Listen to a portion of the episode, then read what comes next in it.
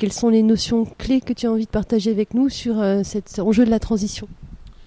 Ben, La transition, pour moi, c'est un, on a vraiment le, on va dire, c'est un défi pour le futur de.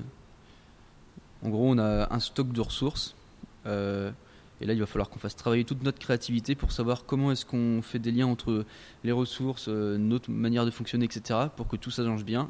À la fois pour que nous, on, soit toujours euh, avec un, on va dire, un niveau de vie qui soit acceptable, et aussi en lien et en respect avec l'environnement dans lequel on évolue. Donc, c'est en fait, c'est c'est vraiment un jeu de création, je trouve. On a tout un tas de ressources. Et comment est-ce qu'on fait avec ces ressources-là pour répondre à nos besoins en respectant l'environnement dans lequel on est? Pour moi, la transition, faut qu'elle aille dans ce sens-là. Et il euh, faut le voir vraiment comme quelque chose de. C'est un exercice positif plutôt que, que, de, que de répression. Faut qu'on fasse un progrès orienté, je pense. Quand on parle de résilience, tu y vois euh, dedans des notions positives Ouais. Alors, je suis pas trop adepte de la décroissance, je trouve, mais comme je disais tout de suite, je trouve que c'est vraiment un, progrès orienté qu'il faut faire. C'est. Euh, l'innovation utile. Tout à l'heure, tu présentais un petit peu euh, ce challenge comme un jeu. Euh, s'il y avait des règles à ce jeu, des grandes notions qu'il fallait porter, quelles seraient-elles?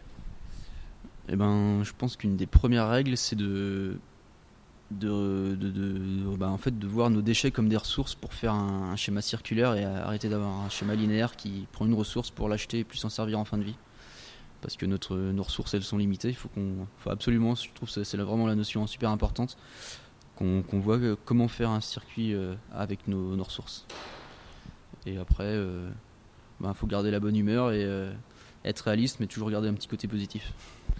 Il y en a une aussi qui est importante, je pense, c'est de pas nuire à, autrui.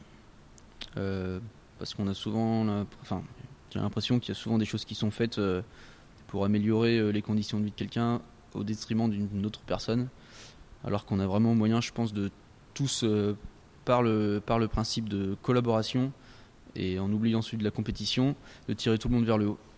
Et je pense que du coup, ne pas nuire aux autres, c'est super important aussi.